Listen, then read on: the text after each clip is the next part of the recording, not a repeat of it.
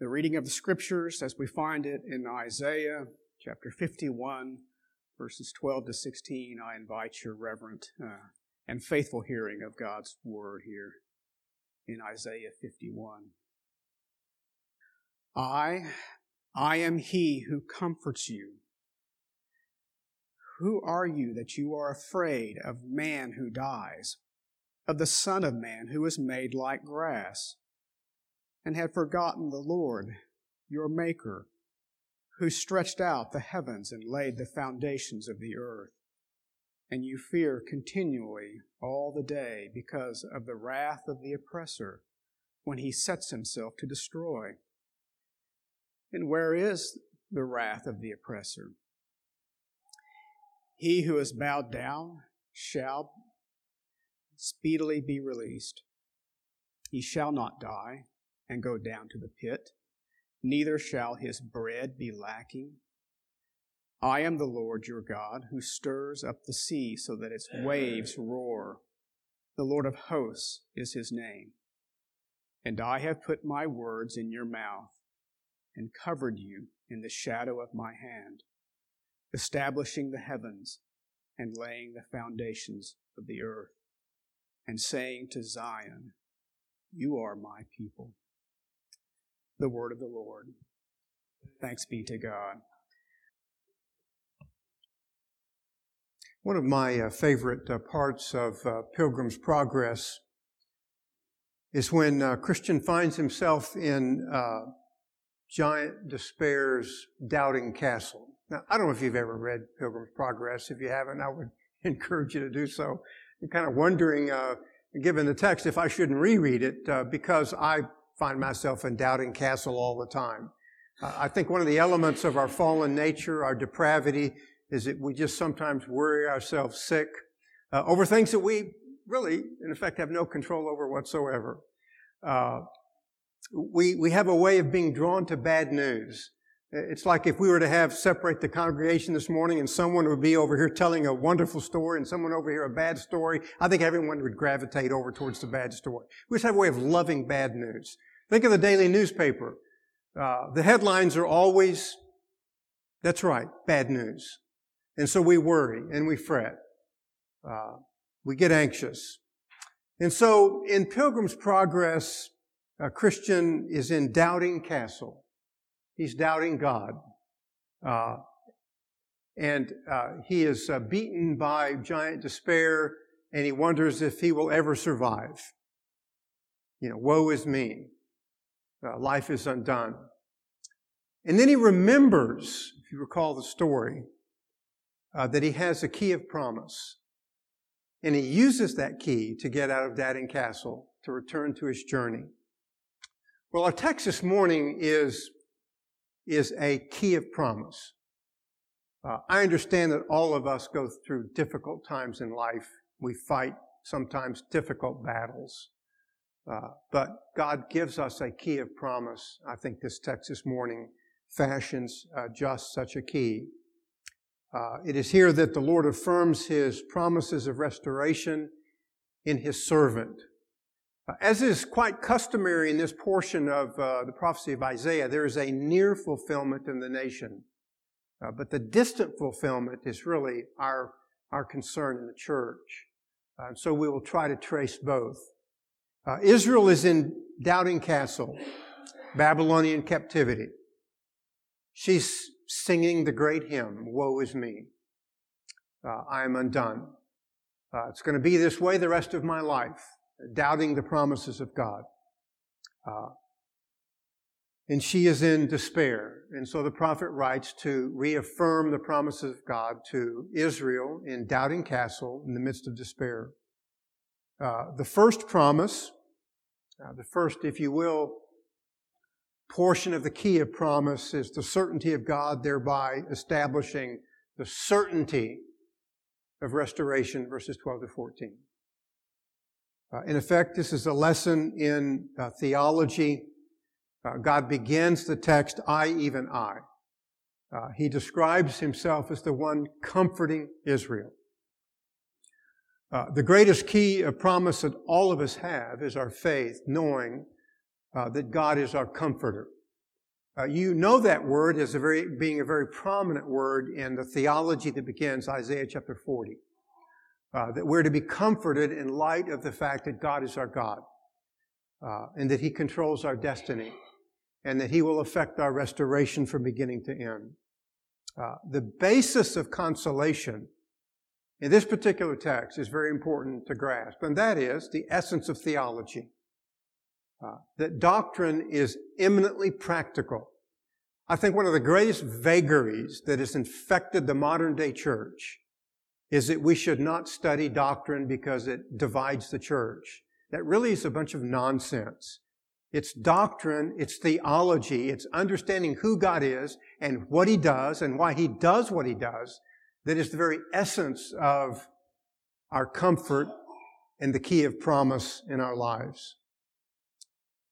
Uh, the first essence, uh, doctrinal truth that's taught to us here in the text is uh, the big word for it is anthropology, the doctrine of man. Uh, notice, notice the question uh, in verse 12. Who are you that you are afraid of man who dies and the son of man who is made like the grass? They're in captivity. Uh, Babylon rules over them. Babylon was just a collection of men. And so God is telling the nation, who are you that you are afraid of a bunch of men? The particular word for man here stresses his weakness and his impermanence. Man is simply a passing creature. He comes upon the scene and then he dies. He is mortal. Again, the immediate context is Israel's captors and tormentors, but they will not prevail because of who God is. Let's turn to the psalmist here that uh, speaks in a very beautiful way of this great notion of the promise of God in light of uh, all that men bring our way. Sometimes they bring great fear. Uh, perhaps you have a boss that's troubling you. Uh, how can we uh, survive? The psalmist speaks to this in the third psalm. O Lord, how my adversaries have increased. Many are rising up against me. Many are saying of my soul, there is no deliverance for him in God. Selah. But thou, O Lord, art a shield about me, my glory and the one who lifts up my head. I was crying to the Lord with my voice, and he answered me from his holy mountain, Selah. I lay down and slept. I awoke, for the Lord sustains me.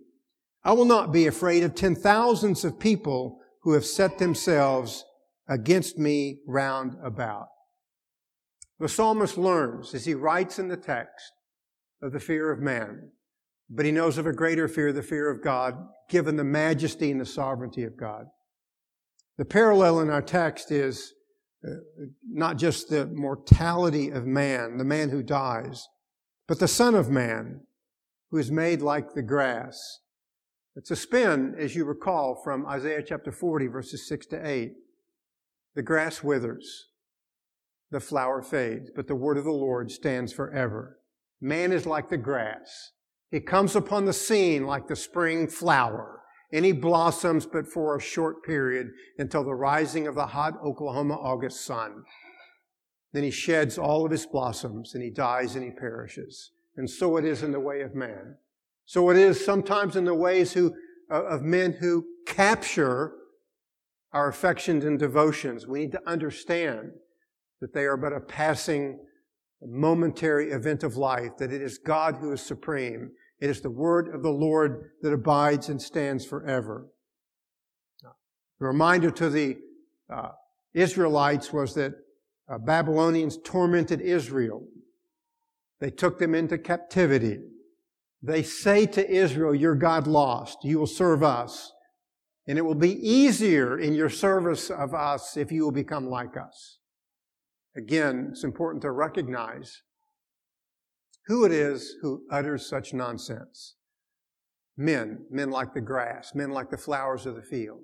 But the word of the Lord stands forever. And the word of the Lord to us are the keys of the promises of God uh, to grant us hope and encouragement, to remind us that our God will prevail. Men come and go. The word of the Lord is forever. And his purposes will stand. Uh, the application of this text is not to fear man, but to fear God. The second theological truth that naturally follows the doctrine of man is just simply the doctrine of God. And in their fear of man, they have forgotten God. Notice verse 13 that you have forgotten the Lord your Maker. It's a dangerous failing. Uh, we elevate man, we give him too much prominence, and we forget God, and we rob him of the prominence that is his by virtue of who he is. Be very careful of forgetting God and who he is. It's a dangerous failing. Uh, let's look at the prophet Jeremiah, who has a measure of astonishment over this failing of Israel. Jeremiah chapter 2 in the 32nd verse. Can a virgin forget her ornaments or a bride her attire? Yet my people have forgotten me days without number. I mean, the imagery here is pronounced. I'm, I'm not an expert in weddings, uh, but I have this notion that brides oftentimes uh, save their wedding dresses and their veils. It's a happy day, a day to be celebrated. Uh, can a bride forget that day? Uh, you would think absolutely not. She will cherish it forever. I mean, I cherish my own wedding day. You can come to my home and look at pictures in my house and know of my own uh, cherished wedding day. And yet Israel, who was to cherish God, honor God, love Him and remember Him and keep Him, has forgotten God their Maker. It sets in motion a sense of astonishment. How could you do that? How could you forget God? And yet we go through life sometimes with all of our anxieties, worrying, wringing our hands, uh, our brow furrowed, and yet our pockets are filled with the keys of the promises of God. That God is our maker, defender, our shield. He is our hope. Yes, we walk by faith. Yes, we live a life in terms of tension, but God is in control of it all. Uh, of course, that's why they're in captivity. Babylonian captivity because they forgot God. They elevated idols, and so God punishes them. Uh, I would simply remind you that forgetfulness of God is a rope of ruin. Uh, you don't study your Bible, you slowly begin to forget God is, you're simply wrapping a rope around your own neck. It's the cause, I think, of the greatest of consternation, anxiety, of forgetting God. Let's, Grace Bible Church, practice the reverse. Remember God every day, all the time, throughout the day. May God be in all of our thoughts. Let's look at the modifiers of the theology here of who God is. Your maker, who stretched out the heavens and laid the foundation of the earth. Again, another repetitive merism. The maker of heaven and earth, and therefore everything in between. Uh, it's, uh, to me, the greatest key of promise that all of us carry in our pocket. That God is the sovereign. He controls everything, the events that come and go. Uh, he controls nations, prime ministers and kings and senates and houses of representative, federal government, local government, God is sovereign over them all. And we are his sons. It's a great key of promise. Yeah. Given the doctrine of creation, it means that God rules. He perpetually rules. He doesn't run for office. He is king. And he manifests his royalty throughout all of the heavens and the earth. Again, it's a key of promise for us uh, that God is the sovereign king. In terms of the nation of Israel, what he did in the past in destroying Pharaoh, he can do again in destroying the emperor of Babylon and setting the nation free. Uh, of course, in the theology of Isaiah, restoration encompasses a new creation. Uh, that God is able, for that matter, to restore the nation to the land. He has done it in the past. He will do it again. It's our reminder that His purposes are unstoppable, unfailing when it comes to redeeming his people. Uh, in that sense, we cannot be lost. He never forgets us, and we should do the same, never forget him. They will be set free, and as God provisioned the nation in the first Exodus, uh, so we read in verse 14, He will provision the nation again. Uh, nor will your bread be lacking. Uh, for the nation of Israel in their uh, historical theology, encompasses a notion that when they were thirsty, God gave them drink, and when they were hungry, uh, God gave them bread and meat. That God provisions his people in light of who he is. He says, You will not die and you will not lack bread. Essentially, theologically, what the prophet is doing for us today as Christians is telling us to take the big view. Oftentimes, uh, we have to deal with small problems in life or big problems, and we begin to shrink our view. We begin to forget God. Take the big view. Understand who God is. Understand His unfailing purposes to redeem His people. Understand something else because of who He is. He cannot be stopped. None of His people will be lost. He will rescue them all. That big view, I think, is one of the great keys of the promises of God uh, to set us free from the tyranny of the present. Uh, it's a key to doubting castle and the fear of giant despair. One of the reasons at Grace Bible Church we place a high premium on theology, uh, because it's a study of God. Uh, you forget God, you're going to find yourself in trouble. Uh, we we live, if you will, uh, to promote the study of the great God of heaven, of who He is and what He does for His people. The second promise, uh, beyond the certainty of God in effecting restoration, verses 12 to 14, is the provision of God's servant in verses 15 and 16. It is our reminder in terms of New Testament theology that it is the servant, our servant, the Lord Jesus, the greatest of keys that we carry in our faith the ultimate provision for restoration, beginning with spiritual renewal and reconciliation with God. The Son is the key to our reconciliation uh, with God, uh, to satisfying eternally the liability of our sin. Uh, I'm, I'm reminded that most Christians don't have that peace. They have this small notion that Christ died for their past sin and their present sin. Well, if that's the case, no one's saved because it's our future sin, but uh, the Son paid for all of our sins, past, present, and future. The greatest key of all time, being reconciled to God, being at peace with God through our Lord Jesus Christ. For the nation, they will be set free because of God. The God is the cause of their liberation. Uh, he, he, describes himself again here in this text, uh, another uh, reminder of uh, the importance of theology. Uh, that he is the one who stirs up the sea, verse 15, and makes its waves to roar. The Lord of hosts is his name. Again, reminder of the theology of God. He blows, if you will, and the waves roar. Uh, the uh, import for uh, the Israelites in the Babylonian captivity is, of course, what God did with the Red Sea.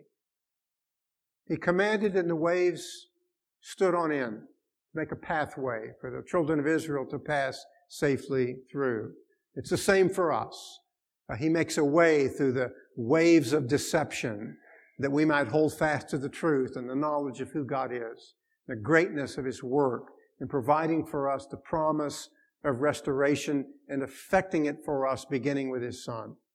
Again, the sovereignty of God in restoration. Good reminder to this again, the prophet Jeremiah. Jeremiah chapter 5, the 22nd verse. Uh, somewhat uh, fond of this verse in light of uh, our contemporary fear uh, uh, worldwide fear, if you will, over uh, the failing of our environment and how we'll all be swept away by the rising oceans. Jeremiah chapter 5 verse 22. Do you not fear me, declares the Lord? Do you not tremble in my presence? For I have placed the sand as a boundary for the sea, an eternal decree so that it cannot cross over it. Though the waves toss, yet they cannot prevail. Though they roar, yet they cannot cross over it. We're just reminded of that when I read all this again. I'm for good stewardship in, in the environment, but this notion that someday the ice caps are all going to melt and, and we here in Oklahomans are going to have to build canoes and we'll never make it. God has established a boundary. That boundary won't be crossed. God controls, always controls. Again, I understand we're to be good stewards. I encourage you to promote stewardship over the world in which you live. But never forget, the ice caps are not going to sweep us away because God has set a boundary around the sea, and that is, again, the great beaches that we sometimes long to go to. As a reminder that it is God who creates, it is God who controls. Again, all of this, the marvels of the sovereignty of God. Uh, the sea in the scriptures is often portrayed as a place of evil, uh, the abode of the sea monster. God controls them both. He has no competitors. Uh, and this is confirmed in the following description. The Lord of hosts is his name. Uh, we've looked at this uh, ascription before. Uh, it is really a military metaphor. The word for host is really encompasses uh, every army or navy or air force that has ever marched or uh, set itself to sea or that flies in the air. God is the Lord of every force of all of the world. Uh, he is in command of them all. All are subordinate to him. In the case of Israel, Egyptians, Assyrians, the Babylonians, but in our case, the Brits, the Norks, the Americans, and so forth. One of the first things you learn uh, in the military is a chain of command. Uh, every uh, military unit I ever served in had pictures on its walls of the chain of command, save one. There's no picture of God. But theologically, he is at the pinnacle. He is above them all. He rules over them all. He commands them all. And they are all to a man, to a woman, subordinate to him. Again, no picture because God is a spirit. But nonetheless, as Christians, we understand that greatest of all realities. Now, we sometimes think that our destinies uh, are in the hands of men. In an earthly sense, there's a measure to that, but you and I serve a greater God who rules over the world. He is the Lord of hosts, and as such, uh, God will provide. The particular promise in this text is again, as I've mentioned earlier, the key of the great promise of the servant son. If you look at uh, verse 16, uh, a reference to the coming servant son, I put my words in your mouth and have covered you the with the shadow of my hand to establish the heavens, to found the earth, and to say to Zion, you are my people. In other words, God's going to effect restoration by a servant. Uh, uh, this is the language, if you recall, of Isaiah chapter 49, the second servant song, in verse 2. Isaiah chapter 49, in the second verse. And he has made my mouth like a sharp sword. In the shadow of his hand he has concealed me. He has also made me a select arrow, and he has hidden me in his quiver. Again, it's a reminder to us that God is a servant who's going to effect the greatest restoration of all time. Messiah brings to us the Word of God. He teaches uh, the sword that comes out of his mouth. Uh, he also defeats all of our enemies. Uh, the Puritans remind us of the reality that Jesus saves us as a prophet and that he reveals the will of God for our salvation. And that God covers him with the shadow of his hand, that God protects his servant. Uh, all in the entirety of the earthly life of our Savior, God protected him until, of course, the cross. And even that was an event to affect the greatest of all restorations. Uh, again, uh, God saving us in Christ, who is our great King, who will defeat all of our enemies. All will be vanquished. Uh, none can rise up against us. Uh, great promise of uh, our, our, Lord to the Apostle Peter, uh, respecting the church, that the gates of hell will not prevail against it because Christ, our King. The purpose of the servant is stated in uh, three infinitives uh, in our text. Again, uh, Isaiah 51, 16. To establish the heavens. Uh, to plant the heavens. It's a reference to creation. Our Lord Christ, the agent of the physical creation, Genesis 1. We know that from John 1. He was the Word that created, that spoke, and the universe was framed. Uh, secondly, he founded uh, the earth. Again, it's another merism, figure of speech. Two polar opposites are written of, but uh, the point of the figure is everything in between. Heaven and earth. God controls everything in between. Our Lord is sovereign creator. Uh, lastly, uh, uh the third uh, infinitive to say to Zion, you are my people. Uh, it's the emphatic certainty that God will save his people. Uh, Zion will be repopulated, reconstituted, and reclaimed. Again, that's going to happen to Israel as they return home, but only in a very partial, vague sense. The ultimate reality is in Christ.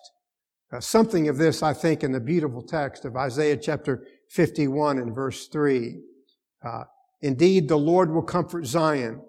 He will comfort her waste places and her wilderness he will make like Eden and her desert like the garden of the Lord.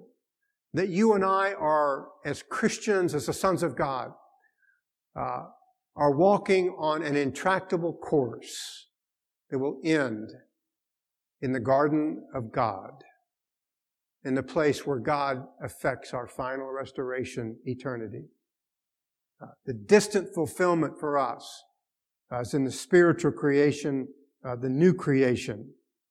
Uh, our reminder from the theology of Isaiah that the servant is future, uh, but the distant fulfillment is in the new creation. Uh, again, it comes to us as a key of promise, reminder of the greatness of God. Let's, let's look at our Lord as the Creator.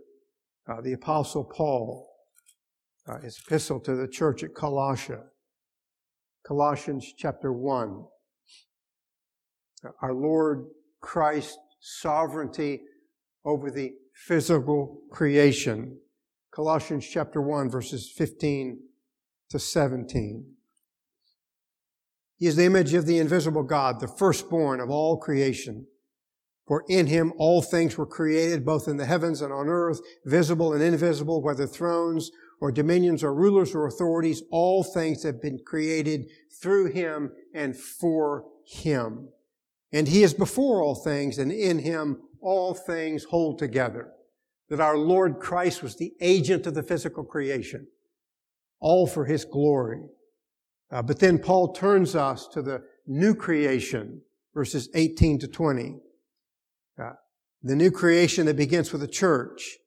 He is also head of the body, the church. And he's the beginning, the firstborn from the dead, so that he himself might come to have first place in everything. For it was the Father's good pleasure for all the fullness to dwell in him. And through him to reconcile all things to himself, having made peace through the blood of his cross. To him I say, whether things on earth or things in the heaven. Again, the reference is to Christ, the last Adam. Uh, our reminder from the book of Genesis that Adam was made in the image of God. Christ is the image of God as God. Uh, as well, Christ is prior to the creation. Uh, I say that because there's a number of, if you will, American denominations that hold that Christ uh, is a created being. Again, uh, flies totally in the face of the theology of the Apostle Paul, of who Christ is and what he uh, has done.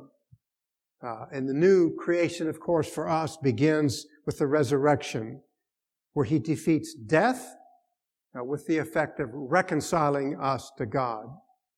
In other words, for us, the new creation has begun in Christ. Uh, that's, I think, again, the theology of Ephesians chapter 2 and verse 6.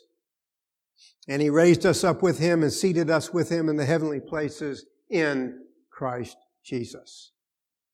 Uh, secondly, he has reconciled us to God. Uh, again, the apostle Paul, 2 Corinthians chapter 5. Uh, beginning with verse 17. Therefore, if any man is in Christ, he is a new creature. The new creation has begun, started. It's going to run its course until eternal glory encompasses the people of God. If any man is in Christ, he is a new creature. Old things have passed away. The old way of life and all that it represents, anger and malice and cheating and lying, all of the elements of, of the old creation have passed away. And behold, new things have come in Christ. Now all these things are from God who reconciled us to himself through Christ and gave us the ministry of reconciliation, namely, that God was in Christ reconciling the world to himself, not counting their trespasses against them. He has committed to us word of reconciliation. The new creation, the great key of the gospel, that God does not count our trespasses against us. Think of all that that means. All of the world today struggling with guilt struggling over things that they should not have done or things that they should have done but they didn't do. Uh, the entire world seemingly is uh, caught up in uh, some great passion for a chemical relief to the vagaries of their life. And you and I need nothing of that. Because our God does not count our trespasses against us, past, present, and future. If you're not a Christian, you don't have that key in your pocket. You haven't been reconciled to God. He is at war with you and you with him. It's a great invitation to come to the Savior, to confess Christ as King, the Lord of the church, the Lord of the new creation, and to come to the knowledge of God who does not count our trespasses against us. Great promise of the gospel. I mean, all of us uh, can, in a moment, think of the great deeds that we have done contrary to the law of God. But this promise covers them all. They're not counted against us. We are, as the sons of God, forgiven forever. Ought to unlock sometimes the anguish of our anxieties that we are through Jesus Christ in possession of peace with God and the war is over with forever. Based upon the work of Christ. It's our key. Let's look at a couple of doors that will open. Perhaps the greatest of doors. Revelation chapter 21. It's not just a key of forgiveness, it's a key to uh, the future. Revelation 21:1 And I saw a new heaven, a new earth, for the first heaven and the first earth passed away, and there is no longer any sea. You will skip down to verse 4. He shall wipe away every tear from their eyes, and there shall no longer be any death. There shall no longer be any mourning, nor crying, or pain. The first things have passed away. A key to living forever in the glories of the sons of God. Uh, again, a reminder of the great keys that we possess in Christ, uh, the key of the promise of God. Revelation 22 3. There shall no longer be any curse, and the throne of God and the Lamb shall be in it, and his bondservants shall serve him. We will be there. We will get there. God will make it so. Uh, he forgets none of those who are His. Uh, he will restore us and effect uh, our complete, total restoration. The curse will be wrung out of the creation.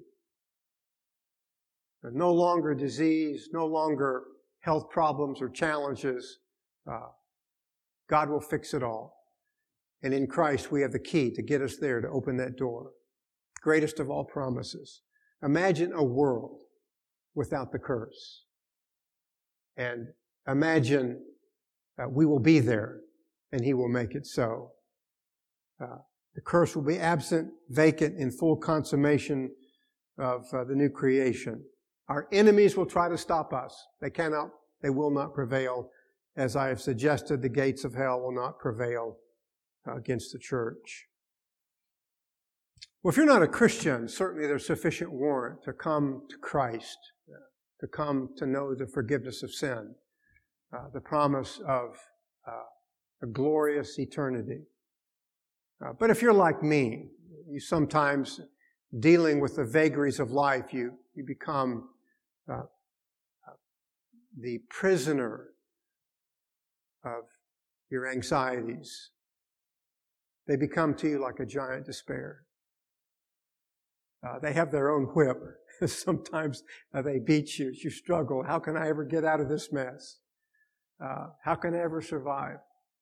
Is, is there ever a door that will ever open for me? Well, of course, uh, in our fallen natures, we're sometimes more prone to the negative. And so Isaiah the prophet confronts us. Uh, he gives us not just a key, but a ring of keys, a reminder of the greatness of God, uh, the provision of the servant as our creator, and the knowledge that uh, he is sovereign. Uh, he will make a way through this world and see us uh, to the end. Like Israel, we sometimes despair, become forlorn. Uh, we sometimes focus on the fact that everything is unraveling and will break. We need to remember the keychain that God gives to us. Isaiah chapter 51 is such a keychain that in Christ we have redemption, the forgiveness of sin. I think the greatest of all possessions of all of life, uh, to be forgiven. And therefore, what will be is definite and certain. We're the sons of God forever because God has forgiven all of our sins. There is no chance because God is sovereign. He controls the maker of heaven and earth. And there are no mistakes. We are His sons. We're to trust Him and to walk by faith. And we are also, as the sons of God, heirs of the final cure and everlasting glory. May that be our comfort this day. Uh, perhaps uh, each of us, in our own way, uh, need to, uh, spiritually speaking, uh, reach into our pockets and remind ourselves that uh, we have the keys, the keys of life, the keys of the cure of of the fall, and the key ultimately that we are His because of Christ uh, the greatest of all gifts. And as the sons of God, we're his heirs, uh, the greatest of all the promises. Uh, let's use those keys. 2018. I know we all frown. I know we all cry and weep and shed tears. Life is that way. The curse continues, but for a season. Uh, but we have the greatest of keys. So remember them. Use them. Learn to smile. May God bless you.